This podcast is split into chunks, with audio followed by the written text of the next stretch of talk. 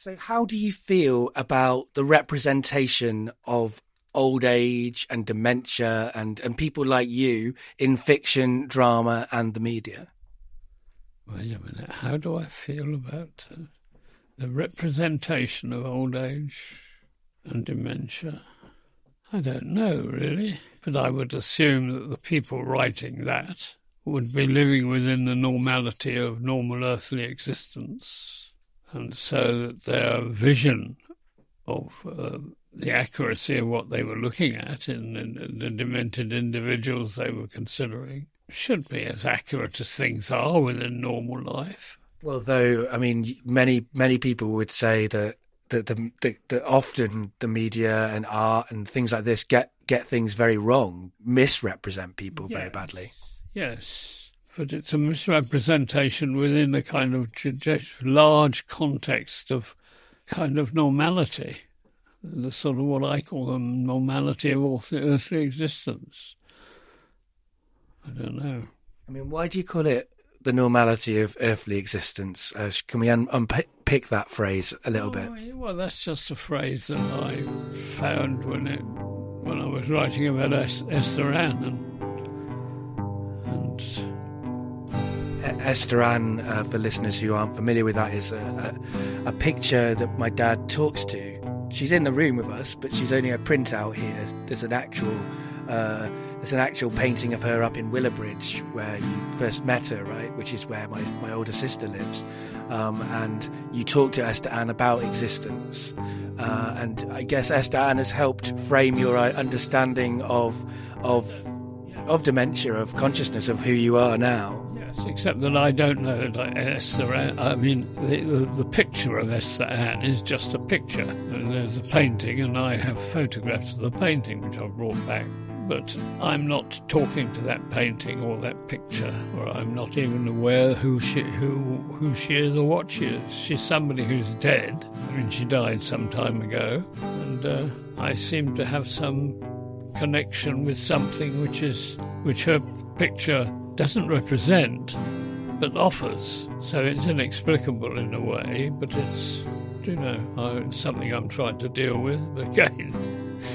I mean that yeah, I mean that that relationship is uh, with with this kind of memory of the past, of like this kind of representation of a person. It's there's so many things removed. I guess that that probably speaks to your experience of of dementia, of memory, of the way that things connect but disconnect at the moment. In a way, it does, yes. But in another way, it's this whole question of spirituality and materiality, really, which it's not something which is within the area open to knowledge.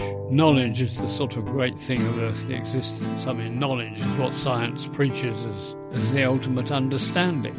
I mean, I have great admiration for science and great belief in it. I also think that scientism is sometimes wrong.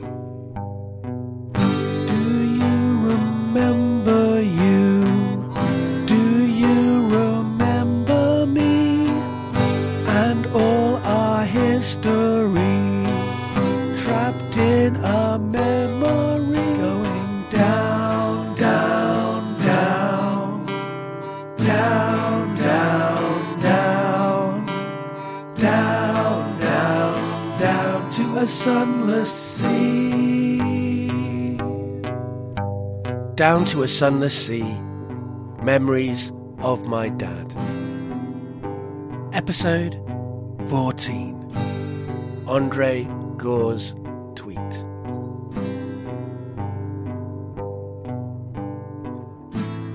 Specific content note for this episode euthanasia and suicide.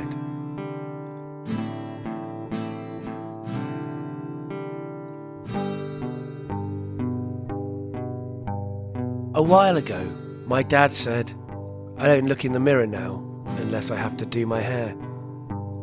I don't recognise the man looking back at me. When I look in the mirror, I don't believe it. No. That isn't me. That's not me. I'm not. You know, I really don't think now. I'm no, looking at you. I'm. I'm looking at you from something that isn't actually here. This has been repeated to me a number of times since then. For a while, it became one of the looped conversations that we had. Sometimes I replied with, I know, you've told me. But other times, I didn't bother. I also sometimes feel like that when I look at him. Who is this man sitting across from me? Where is my dad? Recently, a new phrase was coined to describe my generation people who were born in the transition between Generation X and Millennials, between 1977 and 1983, who had analog childhoods and digital adulthoods. We're being called Zennials. I'm reluctant to embrace this term, to be honest, partly because millennials get so much shit and I don't want to betray them. There's nothing wrong with being a millennial, so why try to be in a different box? But there is a truth in this distinction. The experience of people from my generation is very specific. As Hasan Minhaj puts it in his show Homecoming King, they say that every generation is defined by a great struggle or tragedy, and it's wild that our kids will never know that there was a period in this country where you had to make a choice between being on the internet or being on the phone. He's joking about the struggle and the tragedy, but he's not joking that there is a specific set of cultural experiences that come from being born on the edges of significant cultural changes that people born on the more recent side will never understand. My dad is also part of a very specific generation. He was a child between the world wars, and he was an adult after they had ended. Yes, it was gaslighting along the street, and, and the gas lights had to be lit. Each one had to be lit. So the guy there was a gas a gas lighter, a man, who walked along and lit them one by one. Right. I just remember watching that from the upstairs window at my grandparents' house. In the same way that I identify with millennials but understand where Generation X is coming from, so my dad would come to identify with the countercultural forces of the 60s whilst understanding where the pre war generation was coming from. He was a conscript to the army during what is often called a just war, and he has lived to see unjust war after unjust war be fought. He has lived to see a time when liberals write think pieces to argue against punching Nazis. Despite being from a different generation, he has always had a lot of sympathy for the circumstances of younger generations. He has never been someone who talked about how easy kids have it these days. He's been consistently horrified by the way that kids actually have it worse in many ways these days. For him, the spirit of 1945 had suggested that the future would be better, so much better than this. If you go back to before the Industrial Revolution, if you go back to 17, 1650, yeah. the world between William the Conqueror in 1650, or a little bit later, 1730 or something like that, there'd have been less difference within, you know, over all that period of time than there has been in sort of every 10 years since, probably. And you've lived most of that time? Well, I lived, yeah. You've, you've lived through the, the wildest technological advancements, do you think, throughout history? Possibly, but I mean, to have lived. But yeah, because it's not only that things have changed, but the speed of change has grown. It's going faster. So Although one... obviously, if you you know if you'd lived in 1730, uh, by the time you were dead in 1860, no, uh, in 1800, there would have been considerable changes.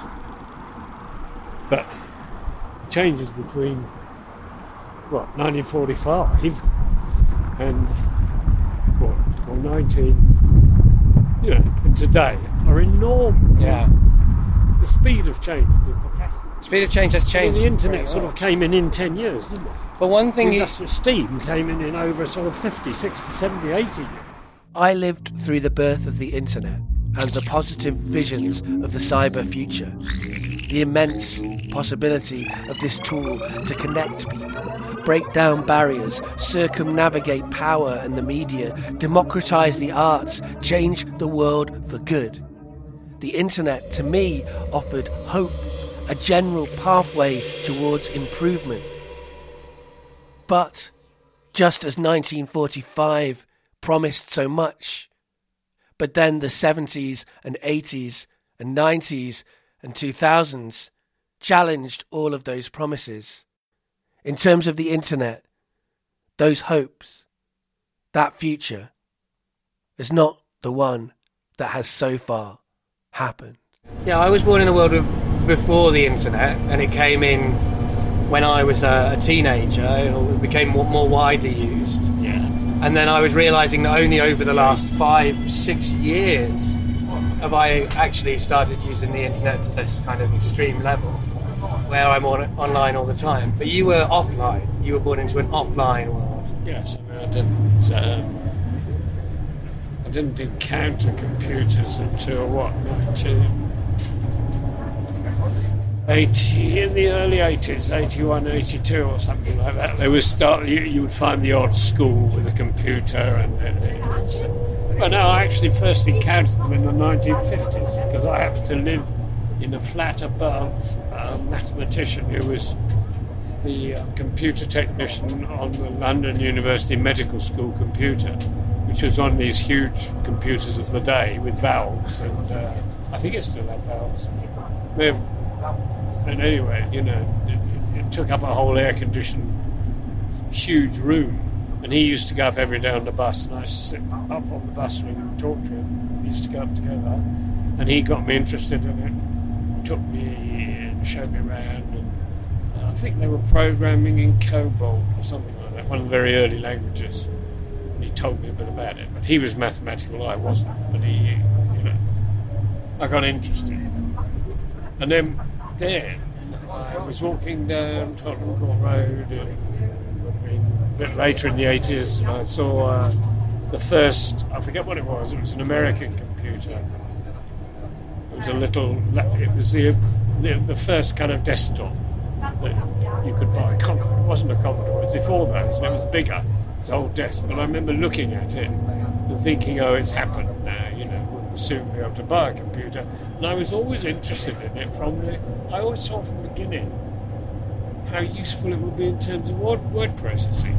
Because I was a bad typist. I mean, I always typed all my life. Five, I typed to write, but I, would never learned to touch type. And uh, I mean, I saw this thing which could, know, you could type and, and uh, erase and alter and all this sort of thing. You didn't have to use Tipp-Ex and No. take it out and go back. You didn't and- have a terrible messed up manuscript which you then had to retype for the next version, you know.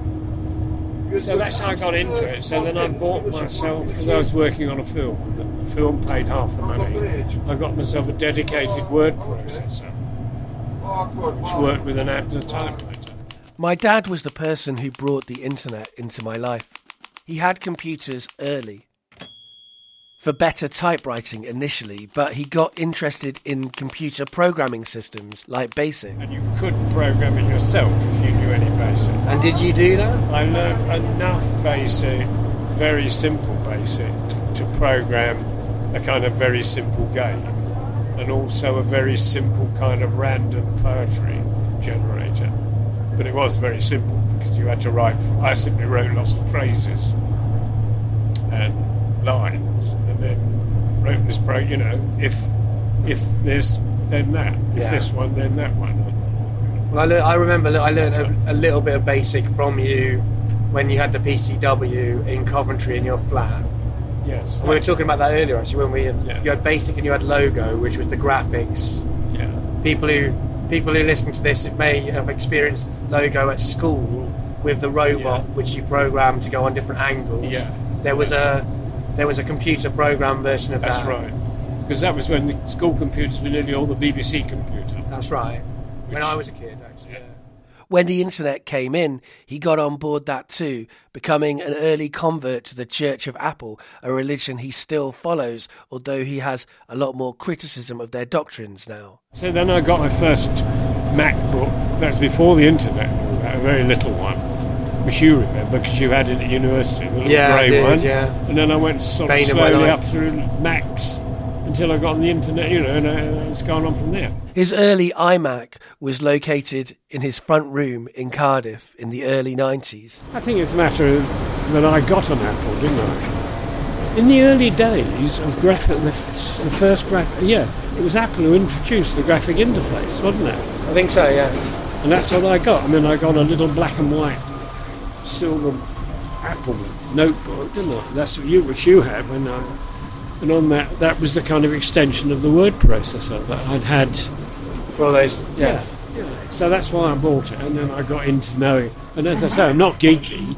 So Once I, you learn once the I'd learned a system, yeah. particular system, it's much easier for me to go on with that system. But I do like. I, I think. I don't know. I think it's arguable the Apple is a better system.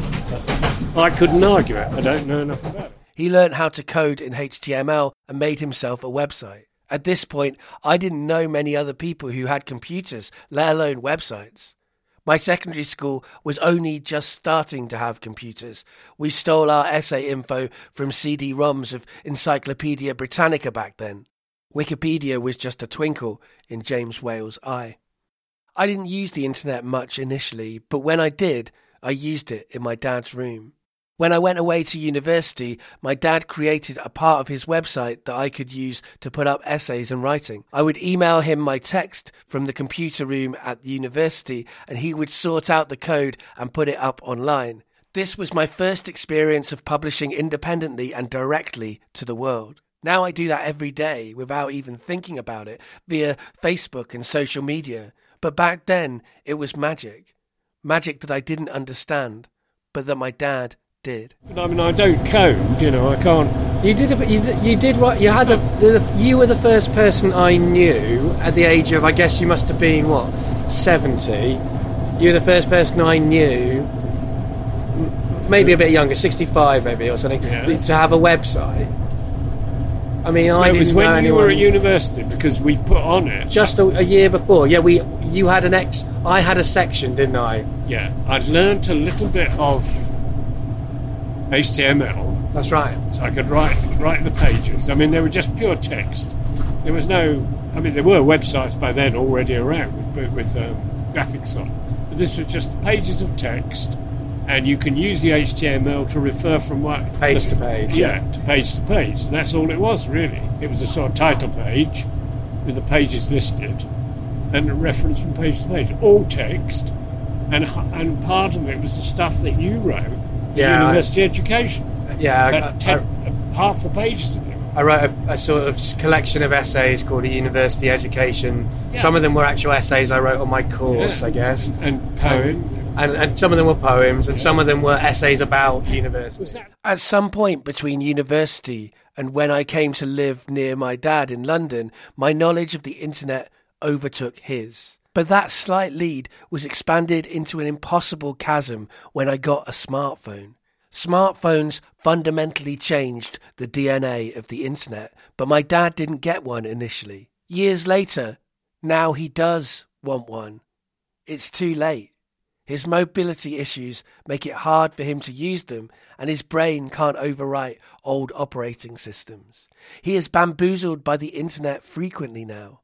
Even emails can confuse him.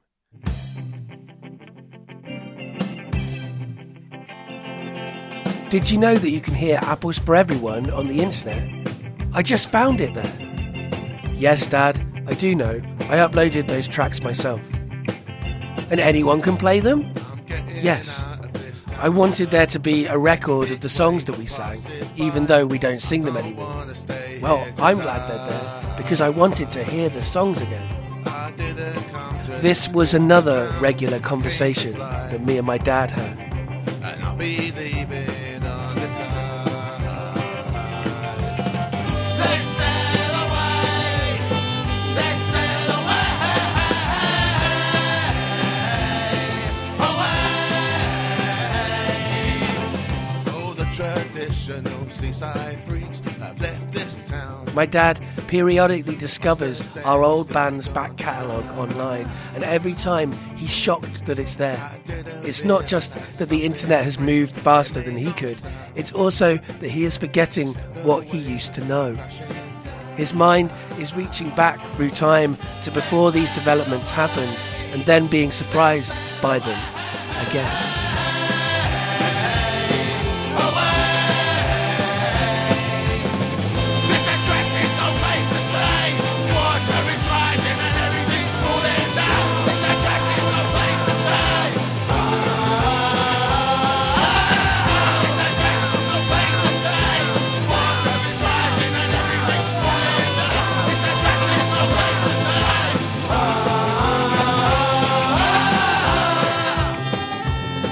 The aftermath of both the UK election and the Brexit vote, I was talking about the dire political situation we are in with my 92 year old dad, and I wrote this tweet. My dad just said that what we really need now is for a party that stands for fully automated luxury communism with an intersectional focus that will dismantle the capitalist structure and redistribute wealth before instigating universal basic income. This would disassociate income from employment along the lines of late Marxist Andre Gorz. I mean, he's not wrong, but but yeah, Yes, I think we can can't make it happen. Gorzian program. your, your what your Andre Gorz is your your big uh, thinker hero. hero, Well, he is. He is yes. right? Yeah, he's the found solution that is not recognised. Well, a tweet that I did uh, quoting you talking about Andre Gorz and uh, mentioning uh, other things that you agree with, like fully automated luxury communism, I think it mentioned, and uh, various intersectionality. Um, we're, we're all in this tweet. I mean, it was a glorious tweet. It is a utopian tweet that I'd like to live in. I, I, I, supp- I, I think Gorz has a lot of interesting things to say. I mean, he, he his main his main thing for listeners, if you want a, a broken what's what's it, what's Gorz in a soundbite? I couldn't do that now. That's precisely the kind of thing that I couldn't Well, do well. If I do it, I did it. you can agree or disagree. I Yes. guess. So Yeah. let's see. Um, so Well, I can. Joe, no, Joe, the- you do it. You'll The only thing I can say is that work and employment should not be considered the same. uh, exactly. That, well, Dan was doing a gesture. Yes. It, it's not the, the great problem. I think is that I do not think it's possible under capitalism. Basic income is possible under capitalism, but it would still be administered capitalistically, and it would still be. Uh, it would be different. Right, Now, universal am not- basic income is I another not- thing that. I have now lost that that kind of ability to simply to uh, describe what Dork Gorz says. That's why in all these books I'm writing for the unfortunate people who get them, um, uh, I, I, I, I steal so much because literally, whereas in the past I would have written, as so and so says, and then in my own words described what they said. yeah. Now I, I can't do that. So I actually have to say, as Gorz says, and then quote Gorz, so I, which is contrary to copyright and everything else, but which I, well, you know the books, or you may not. I don't expect you've read them. But, He uh, makes no money from them, and don't sue him. yes, right. He's 92 years old, for fuck's sake. Yes, so I can't actually give you a, a sort of coherent, straightforward Breakdown. of Gorz's, which I would have been able to do, Yeah. but I just say send people away to read him. Yeah.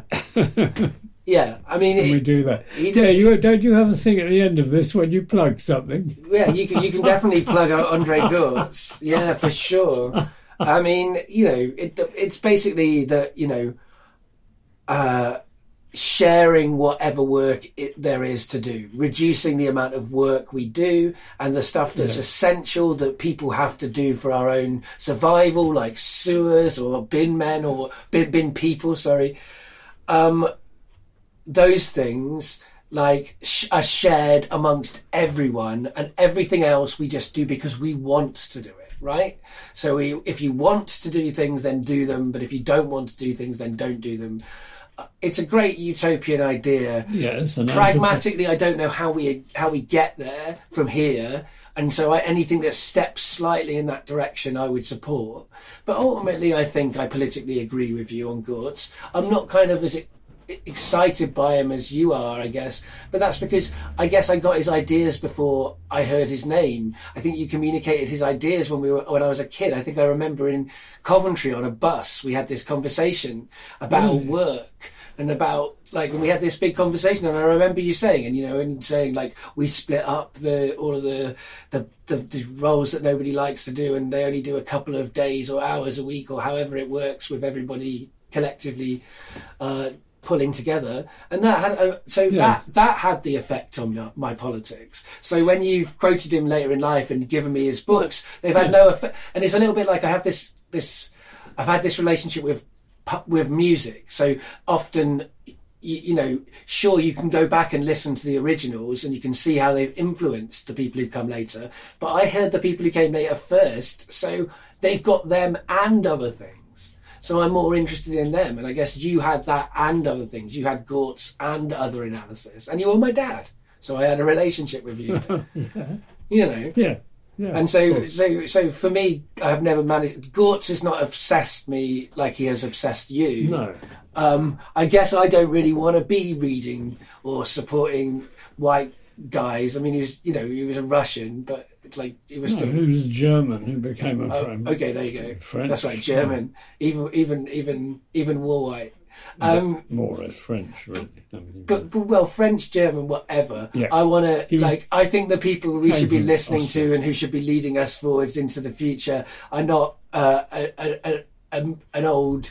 Uh, white guy, however brilliant and genius they were, it should be young people of colour who are not men. I think that the people who have had cultural power will have less to tell us than the people who have not had that power. And so they're, they're the ones who might have an answer for how to change this shitty paradigm that we have. The tweet became a thread. It got a lot more attention than most of the things that I tweet. I wouldn't say it went viral, but its stats when I originally wrote this narration were 29,297 impressions, 3,765 engagements, 153 retweets, and 166 likes. And did you have, you have hope or not hope?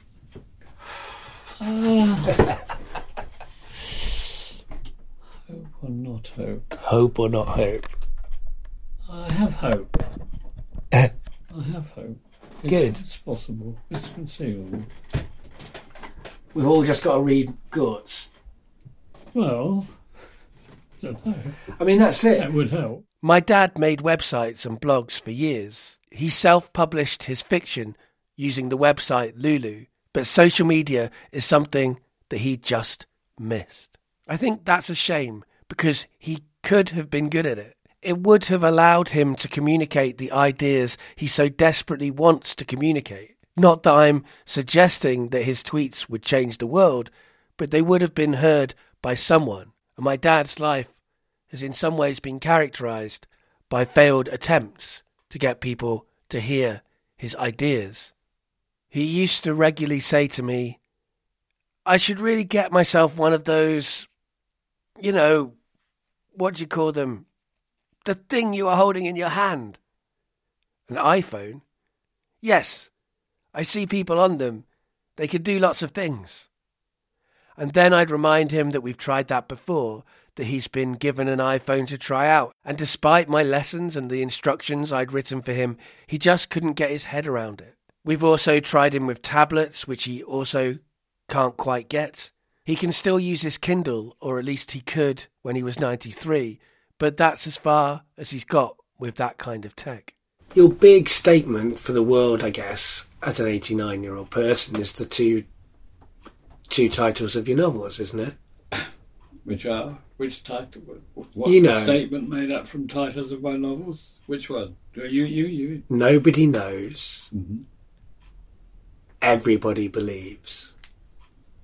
Yeah. The what? Oh, well, one is written. The other one isn't. No, but those are the two, isn't it? Yeah. That the, the one I'm writing. nobody knows anything for definite, but that everybody believes in something greater. hmm That's what, what I'm writing. that's the kind of distillation of your life's. That's your life in a tweet. That's a tweet. everybody believes. Yeah. That would fit in a tweet. Yeah. Of course. Oh yeah. I see. Yeah. I mean, is that fair to say What? that that's what you've learned from your life?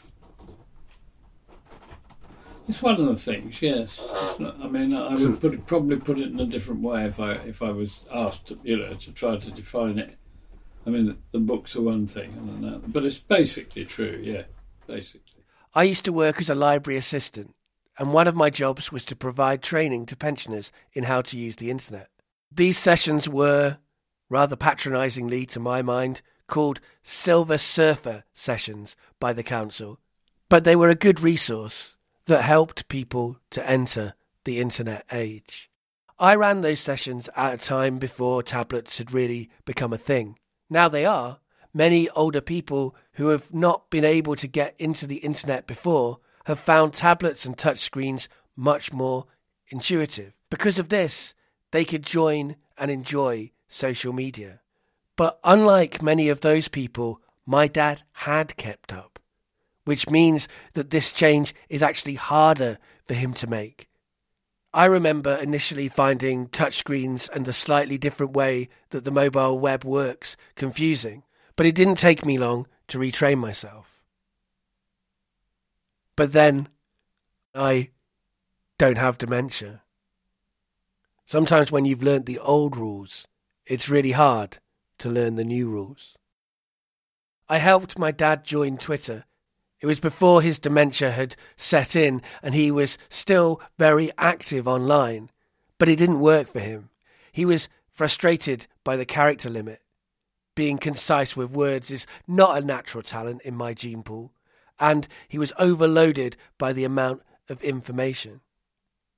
When he joined Twitter, he kept thinking that he had to reply to, or at least read, every tweet from the people he followed, or he was being rude.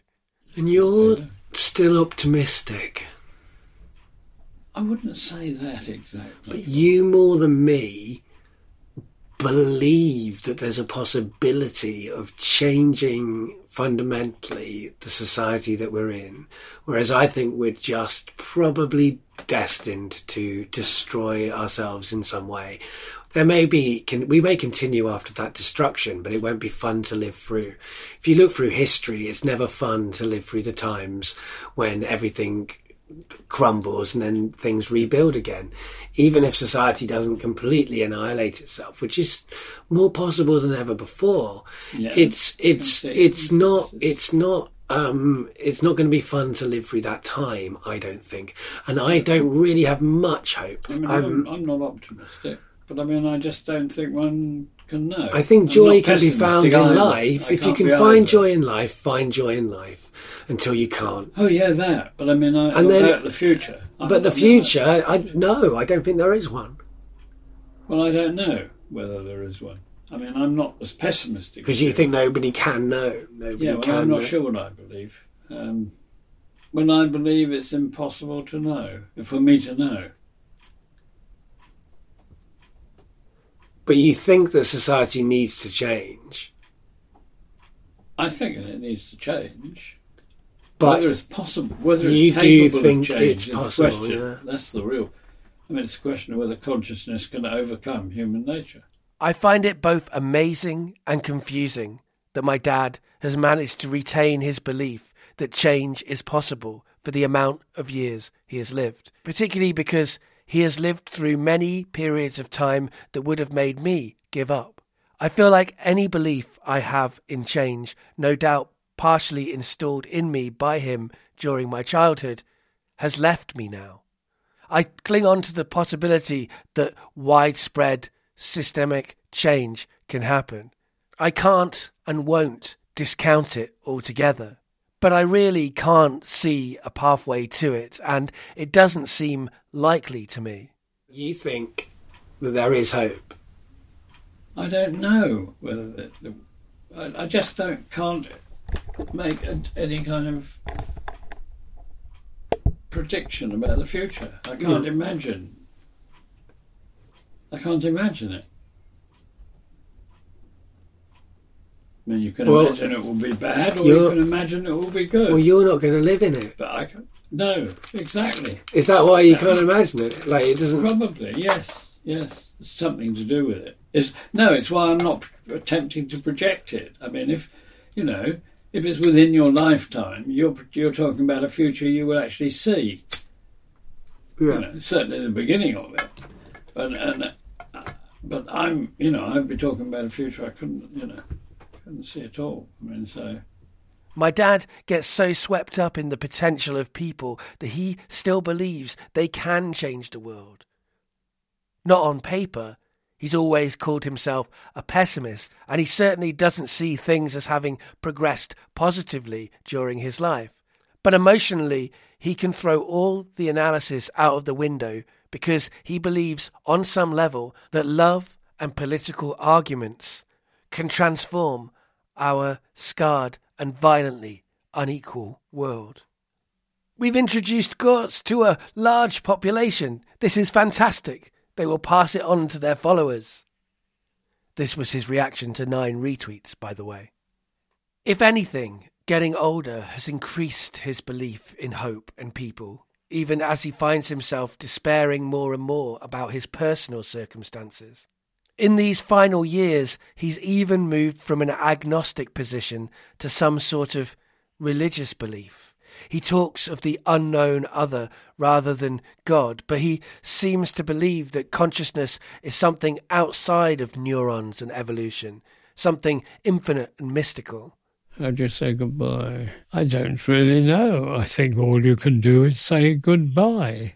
I can't formulate how you should say it. That maybe depends upon you. I mean, I would say it with great love and affection for the life that I have lived, the people that I have known. But that was when I was part of their world, part of the same life, part of earthly existence. What will happen after that, nobody knows until, until it happens to them. No living individual in earthly existence can say. And since nobody who's dead can communicate with earthly existence and within earthly existence, you, you can't know.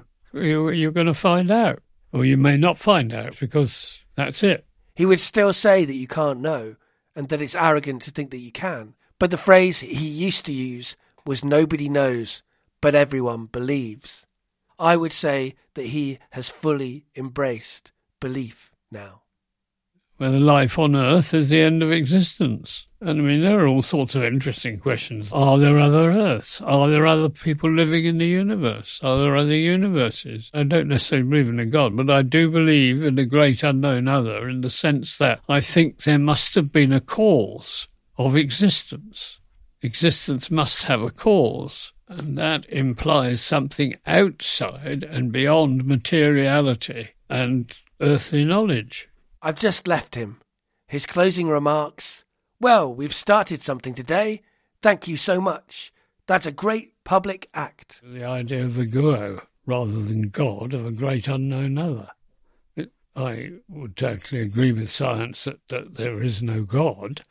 Well, no, no, I wouldn't agree science there is no God. I, I would say that one cannot know whether there's a God because some things are outside knowledge. One is unable to, to, to make experiments, to, to formulate hypotheses, and then experiment prove or disprove them. That can only be done where you can in a material world that we live in. He went through a phase of saying, Bless you, to people, both as a greeting and as a goodbye. There is something within his aging that does seem holy. One thing I'm grateful for is that as he has aged, he has clung to love, kindness, and the possibility of people. There are different ways people can age. For many, it makes them more closed minded, more suspicious, more bigoted. That has not been the way it has been for my dad. After I'd finished the first draft of this piece, I went round to visit my dad. I found him in a stress because he couldn't open a thing he'd been writing on his computer because the software wouldn't load. I took a look and found a solution to the issue without updating his operating system. He kept telling me not to worry and apologizing for taking up my time. I told him to stop doing that and that I was happy to help. Within his apologies was the frustration I always catch in his voice when he objects to having subtitles on something that he's watching. He wants to not need them because the old version of him could hear fine. But when he turns them off, he just can't understand what is happening. He has a similar issue with his computer. The old version of him could do this stuff fine, so he feels he is somehow letting himself down by not being able to do it now. He often used to want me to go away and let him do it himself. But he also knew that if that happened, he may not have been able to solve the problem and would spend hours trying to solve something I could do in minutes. I told him it was understandable to be frustrated by computers and change, and that I find it pretty hard to navigate his Mac system because I'm so used to using Word. So I can only imagine how frustrating and confusing such small but big changes would be for someone in his situation. He told me he'd be okay sorting it out as he had an instruction manual for his software. I looked at it and I realized it was 10 years old. Not only was the information contained within it anachronistic, the way that we source information about our technology has changed since then. Did they even make instruction manuals anymore? Certainly, I can't imagine looking at a computer's instruction manual rather than Googling the problem. A little while after I'd sorted out his computer, while we were having a cup of tea, I put my theory to him that whilst he is intellectually pessimistic, he is emotionally optimistic. He somehow manages to keep hope alive. He was skeptical of it, saying that yes, there is a chance of change happening, that people reading Andre Gorz could change the world, but that there were also great forces making that unlikely. The world as humans know it could end shortly after my life does, he said. I realized that maybe our positions aren't that different after all. And I wondered if, in the moments that I manage to believe in hope, I seem as inspiring and naive as he does to me. It made me wonder if maybe the spark that I see in him, that belief in people and ideas, if that isn't also in me, despite my frequent feeling that it isn't. If I might communicate that to other people regardless of how I'm feeling.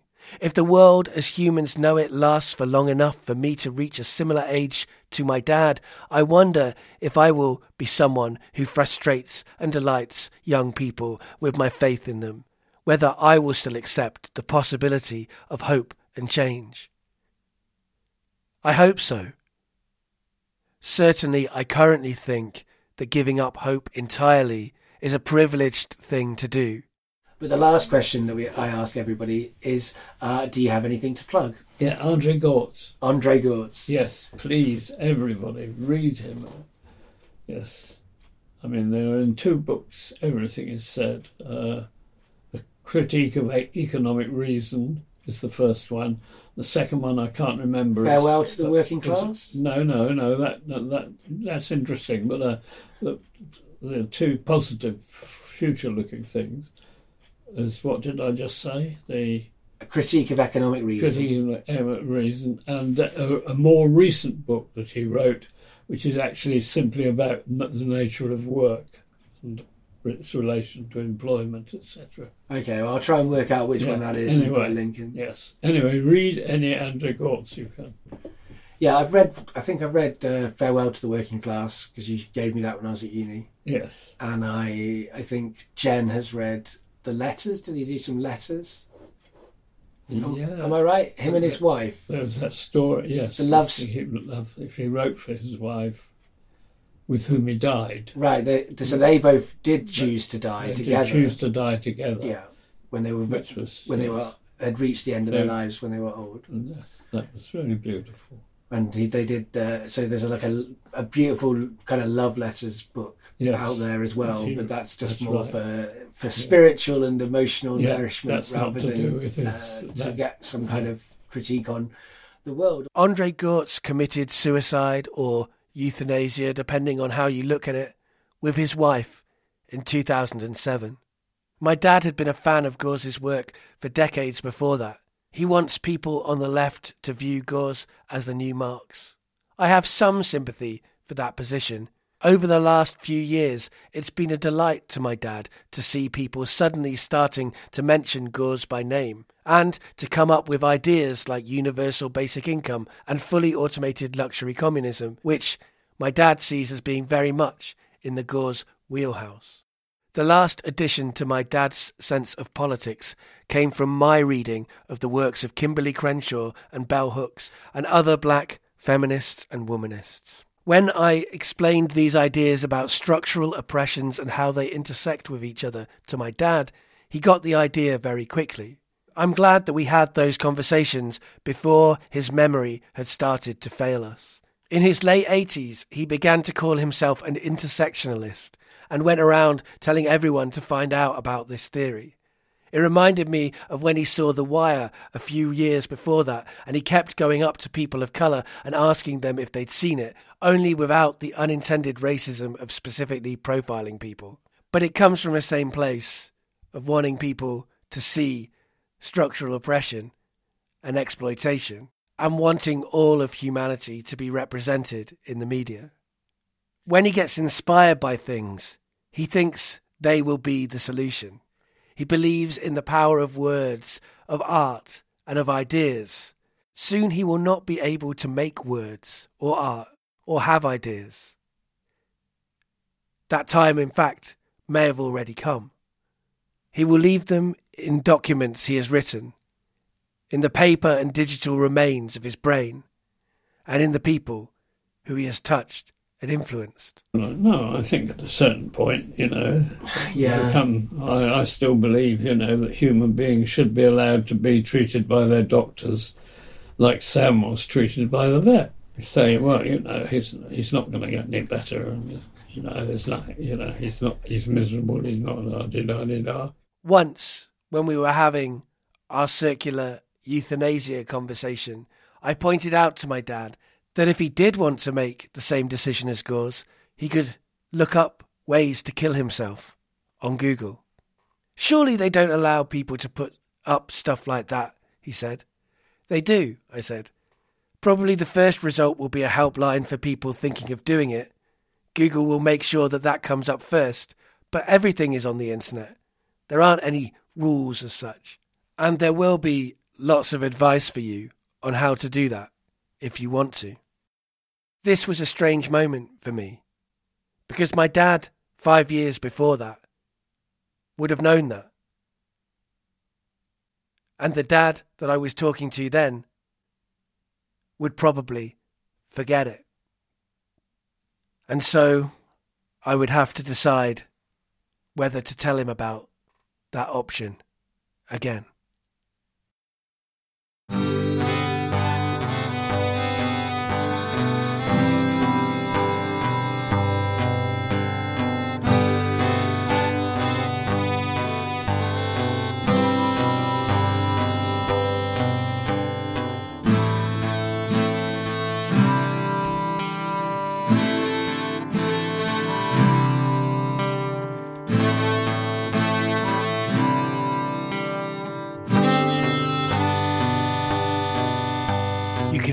Down to a Sunless Sea on the Getting Better Acquainted podcast feed or on its own dedicated feed. Both should be available anywhere that you get your podcasts. You can find Down to a Sunless Sea Memories of My Dad on Facebook. It's on Twitter at Sunless Pod. You can email the show at down to a sunless pod at gmail.com. The episodes and the show notes are all collected together at down to a sunless pod.com. And you can find me on Twitter and Instagram at goosefat101. The artwork for this show was designed by my brother Tony Pickering. For more art by Tony, go to pick-art.co.uk. If you go to podcastviews.com, then there's a survey there that I'd really appreciate you filling in. It only takes a few minutes, and if you do it, you can be entered into a prize draw for a £50 Amazon voucher. This survey was created by the British Podcast Awards and the Wellcome Trust so that they can get an idea of the impact that their funding has had. And if you are filling out that survey, Down to a Sunless Sea counts as getting better acquainted because Getting Better Acquainted is the podcast that it evolved out of and that it's produced by. In the early days of my first marriage, I used to sort of be a Labour activist to go in elections, go around, you know. Well, Sheila and I did that. Yeah. And you wrote stuff. You've written stuff to try and get stuff changed. That's been one of the ways that you've tried to change things. You've been on a few marches here and there. We went on one together. That one, great yeah. My best friend Derek, because Derek and I were very interested in girls at that time. Right. We used to spend our time weekends sort of walking over the nearby commons and things, Yeah. talking about sex and politics. You'd have liked him.